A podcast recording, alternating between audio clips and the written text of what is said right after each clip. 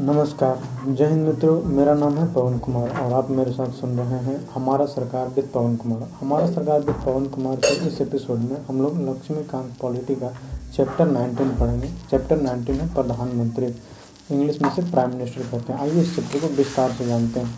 संविधान द्वारा प्रदत्त सरकार की संसदीय व्यवस्था में राष्ट्रपति केवल नाम मात्र का कार्यकारी प्रमुख होता है तथा वास्तविक कार्यकारी शक्तियाँ प्रधानमंत्री में निहित होती है। दूसरे शब्दों में, राष्ट्रपति राज्य का प्रमुख होता है, सरकार का प्रमुख होता है। आइए जानते हैं प्रधानमंत्री की नियुक्ति के बारे में। संविधान में प्रधानमंत्री के निर्वाचन और नियुक्ति के लिए कोई विशेष प्रक्रिया नहीं दी गई है। अनुच्छेद पचहत्तर केवल इतना कहता है कि राष्ट्रपति प्रधानमंत्री की नियुक्ति करेगा। हालाँकि इसका अभिप्राय यह नहीं कि राष्ट्रपति किसी भी व्यक्ति को प्रधानमंत्री नियुक्त करने हेतु स्वतंत्र है। सरकार की संसदीय व्यवस्था के अनुसार राष्ट्रपति लोकसभा में बहुमत प्राप्त दल के नेता को प्रधानमंत्री नियुक्त करता है। परंतु यदि लोकसभा में कोई भी दल स्पष्ट बहुमत में न हो तो राष्ट्रपति प्रधानमंत्री की नियुक्ति में अपनी व्यक्तिगत विवेक, स्वतंत्रता का प्रयोग कर सकता है।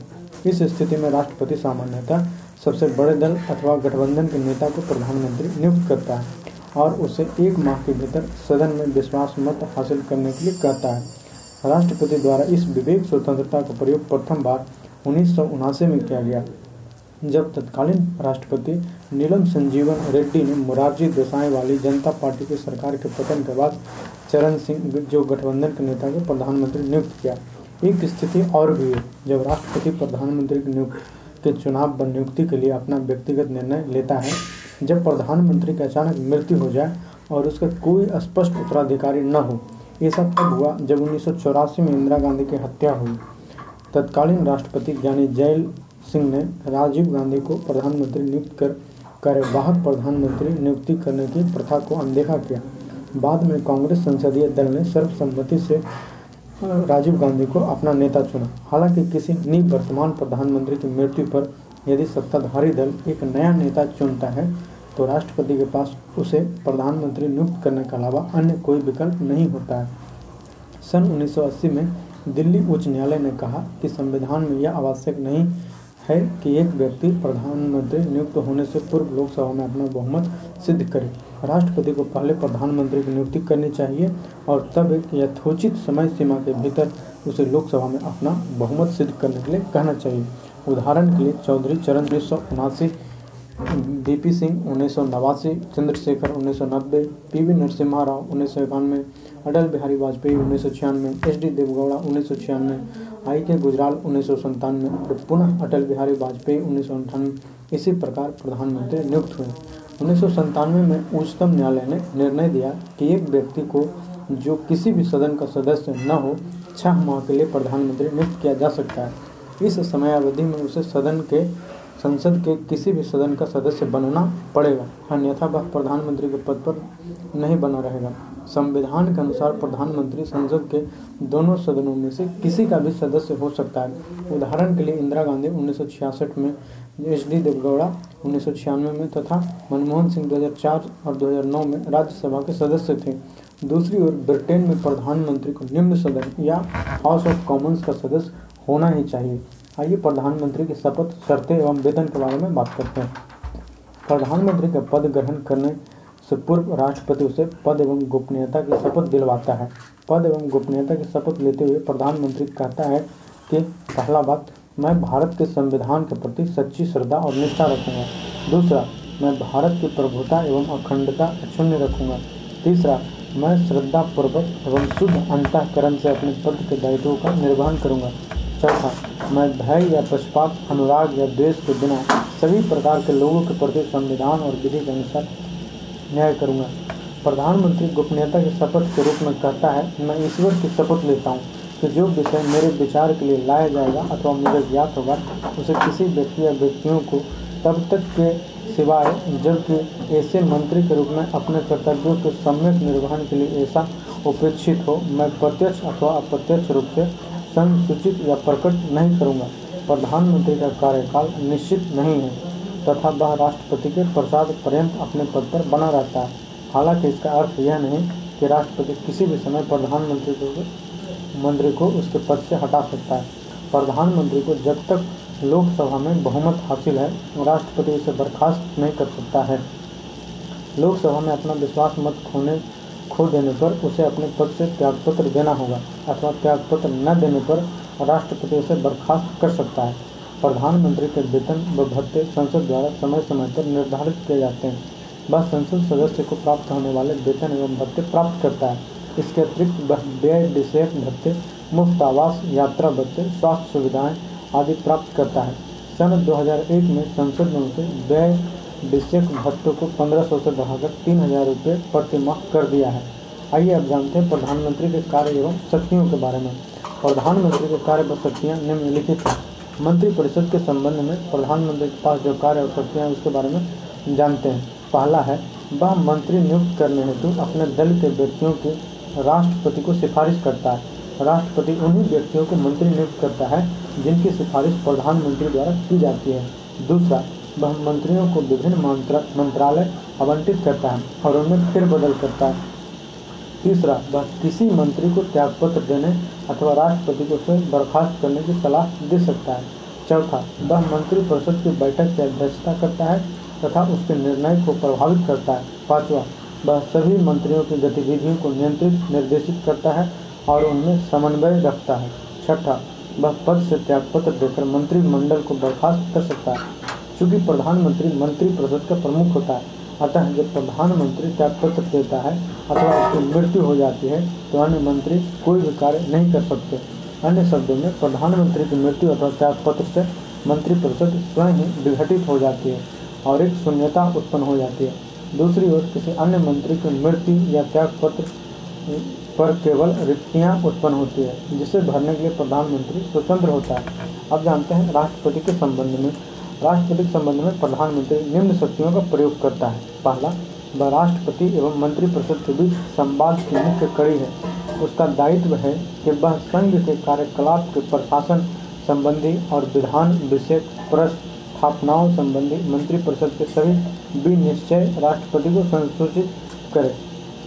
संघ के कार्यकलाप के प्रशासन संबंधी और विधान विषय प्रस्थापनाओं और प्रस्थापनाओं संबंधी जो जानकारी राष्ट्रपति मांगे, वह दे। और किसी विषय को जिस पर किसी मंत्री ने विनिश्चय कर दिया है, किंतु मंत्रिपरिषद ने विचार नहीं किया है, राष्ट्रपति द्वारा अपेक्षा किए जाने पर मंत्रिपरिषद के समक्ष विचार के लिए रखें। दूसरा राष्ट्रपति को विभिन्न अधिकारियों जैसे भारत का महान्यायवादी, भारत का महानियंत्रक एवं महालेखा परीक्षक, संघ लोक सेवा आयोग का अध्यक्ष एवं उनके सदस्यों, चुनाव आयुक्तों, वित्त आयोगों का अध्यक्ष एवं उसके सदस्यों एवं अन्य की नियुक्ति के संबंध में परामर्श देता है। आइए संसद के बारे में क्या शक्तियाँ हैं प्रधानमंत्री के पास? प्रधानमंत्री निचले सदन का नेता होता है और इस संबंध में वह निम्नलिखित शक्तियों का प्रयोग करता है। पहला, वह राष्ट्रपति को संसद का सत्र आहूत करने एवं सत्रावसान करने संबंधी परामर्श देता है। दूसरा, वह किसी भी समय लोकसभा विघटित करने की सिफारिश राष्ट्रपति से कर सकता है। तीसरा, वह सभा पटल पर सरकार की नीतियों की घोषणा करता है। अन्य शक्तियाँ व कार्य जो प्रधानमंत्री के पास है उसके बारे में जानते हैं। पहला, वह योजना आयोग, जब नीति आयोग हो गया है है ना? राष्ट्र, राष्ट्रीय विकास परिषद, राष्ट्रीय एकता परिषद, अंतर्राज्यीय परिषद और राष्ट्रीय जल संसाधन परिषद का अध्यक्ष होता है। दूसरा, वह राष्ट्र की विदेश नीति को मूर्त रूप देने में महत्वपूर्ण भूमिका निभाता है। तीसरा, वह केंद्र सरकार का मुख्य प्रवक्ता है। चौथा, वह आपातकाल के दौरान राजनीतिक स्तर पर आपदा प्रबंधन का प्रमुख है। पांचवा, देश का नेता होने के नाते वह विभिन्न राज्यों के विभिन्न वर्गों के लोगों से मिलता है और उनकी समस्याओं के संबंध में ज्ञापन प्राप्त करता है। छठा, वह सत्ताधारी दल का नेता होता है। सातवां, वह सेनाओं का राजनीतिक प्रमुख होता है, इत्यादि। इस प्रकार प्रधानमंत्री देश की राजनीतिक, प्रशासनिक व्यवस्था में अति महत्वपूर्ण एवं अहम भूमिका निभाता है। डॉक्टर भीमराव अंबेडकर ने कहा, हमारे संविधान के अंतर्गत किसी कार्यकारी की यदि अमेरिका के राष्ट्रपति से तुलना की जाए तो वह प्रधानमंत्री है, न कि राष्ट्रपति। आइए, भूमिका का वर्णन करते हैं। कई प्रसिद्ध राजनीतिक शास्त्रियों एवं संविधान विशेषज्ञों ने प्रधानमंत्री की भूमिका की विशेष रूप से ब्रिटिश प्रधानमंत्री की भूमिका के संदर्भ में उसकी व्याख्या की है। इनमें से प्रमुख किस प्रकार है? लॉर्ड माल मार्ले कहते हैं, उन्होंने प्रधानमंत्री का वर्णन, समान के बीच प्रथम तथा कैबिनेट रूपी चाप के प्रमुख प्रस्तर के रूप में किया है। वे कहते हैं, कैबिनेट का प्रमुख समान लोगों के बीच श्रेष्ठ होता है तथा वह उस पद के धारित करता है, जो काफ़ी दायित्व पूर्ण होता है, वह देश का सबसे प्रमुख प्राधिकारी होता है। हर्बर्ट मैरिसन कहते हैं, सरकार के मुखिया के रूप में वह सबसे प्रमुख है, लेकिन आज उसके दायित्वों में काफ़ी परिवर्तन आया है। सर विलियम बर्नर हार्टकोट कहते हैं, उन्होंने प्रधानमंत्री को तारों के बीच चंद्रमा की संज्ञा दी है। जेनिंग्स कहते हैं, वह सूर्य के समान है, जिसके चारों ओर ग्रह पर हैं। वह संविधान का सबसे मुख्य आधार है। संविधान के सभी मार्ग प्रधानमंत्री को ही जाते हैं।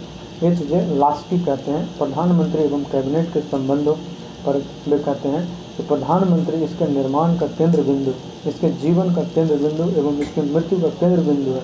उन्होंने प्रधानमंत्री को किसी धोरी, ऐसी धोरी बताया है जिसके इर्द गिर्द संपूर्ण सरकारी मशीनरी घूमती है।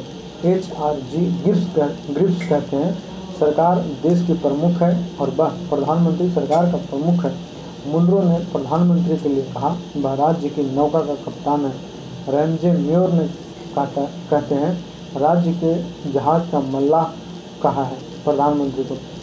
ब्रिटिश संसदीय व्यवस्था में प्रधानमंत्री की भूमिका इतनी महत्वपूर्ण और अहम होती है कि देखने वाले इसे प्रधानमंत्री सरकार कहते हैं।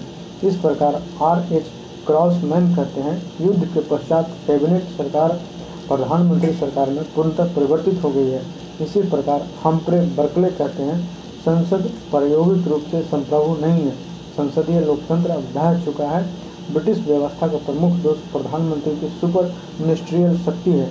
यही व्याख्या भारत के संदर्भ में भी सही है। आइए राष्ट्रपति के साथ संबंध। संविधान में राष्ट्रपति प्रधानमंत्री के संबंध में निम्नलिखित उपबंध है। अनुच्छेद चौहत्तर के बारे में जानते हैं। राष्ट्रपति को सहायता एवं सलाह देने के लिए एक मंत्रिपरिषद होगी, जिसका प्रमुख प्रधानमंत्री होगा। राष्ट्रपति इसकी सलाह के अनुसार कार्य करेगा। हालाँकि राष्ट्रपति मंत्रिपरिषद से उसकी सलाह पर पुनर्विचार करने के लिए कह सकता है। राष्ट्रपति इस पुनर्विचार के बाद दी गई सलाह के अनुसार कार्य करेगा। अनुच्छेद पचहत्तर के बारे में जानते हैं। प्रधानमंत्री की नियुक्ति राष्ट्रपति करेगा और प्रधानमंत्री की सलाह पर अन्य मंत्रियों की नियुक्ति करेगा। मंत्री राष्ट्रपति के प्रसाद पर्यंत अपने पद पर बने रहेंगे और मंत्रिपरिषद लोकसभा के प्रति सामूहिक रूप से उत्तरदायी होगा। अनुच्छेद अठहत्तर प्रधानमंत्री के कर्तव्य से जुड़ा हुआ है। संघ के कार्यकलाप के प्रशासन संबंधी और विधान विषय प्रस्थापनाओं संबंधी मंत्रिपरिषद के सभी विनिश्चय राष्ट्रपति को संसूचित करें। संघ के कार्यकलाप के प्रशासन संबंधी और विधान विषय प्रस्थापनाओं संबंधी जो जानकारी राष्ट्रपति मांगे दे और किसी विषय को जिस पर किसी मंत्री ने विनिश्चय कर दिया है, किंतु मंत्रिपरिषद ने विचार नहीं किया है, राष्ट्रपति द्वारा अपेक्षा किए जाने पर परिषद के समक्ष विचार के लिए रखें। वे मुख्यमंत्री जो प्रधानमंत्री बने। आइए जानते हैं, पाँच लोग मोरारजी देसाई, चौधरी चरण सिंह डीपी सिंह और पीवी नरसिम्हा राव एवं एच डी देवगौड़ा। अपने राज्यों के मुख्यमंत्री बनने के बाद देश के प्रधानमंत्री बने। मोरारजी देसाई तत्कालीन बम्बई राज्य के उन्नीस सौ बावन से उन्नीस के अवधि तक मुख्यमंत्री थे, जो मार्च उन्नीस सौ सतहत्तर में देश के पहले गैर कांग्रेसी प्रधानमंत्री बने। चौधरी चरण सिंह अविभाजित उत्तर प्रदेश के उन्नीस सौ सड़सठ से अड़सठ तक तथा 1970 में मुख्यमंत्री थे, जो मोरारजी देसाई के बाद प्रधानमंत्री बने। बीपी सिंह भी उत्तर प्रदेश के मुख्यमंत्री थे जो राष्ट्रीय मोर्चा सरकार में प्रधानमंत्री बने दिसंबर उन्नीस सौ नवासी से नवंबर 1990 तक। पीवी नरसिम्हा राव दक्षिण भारत से प्रधानमंत्री बनने वाले पहले नेता थे।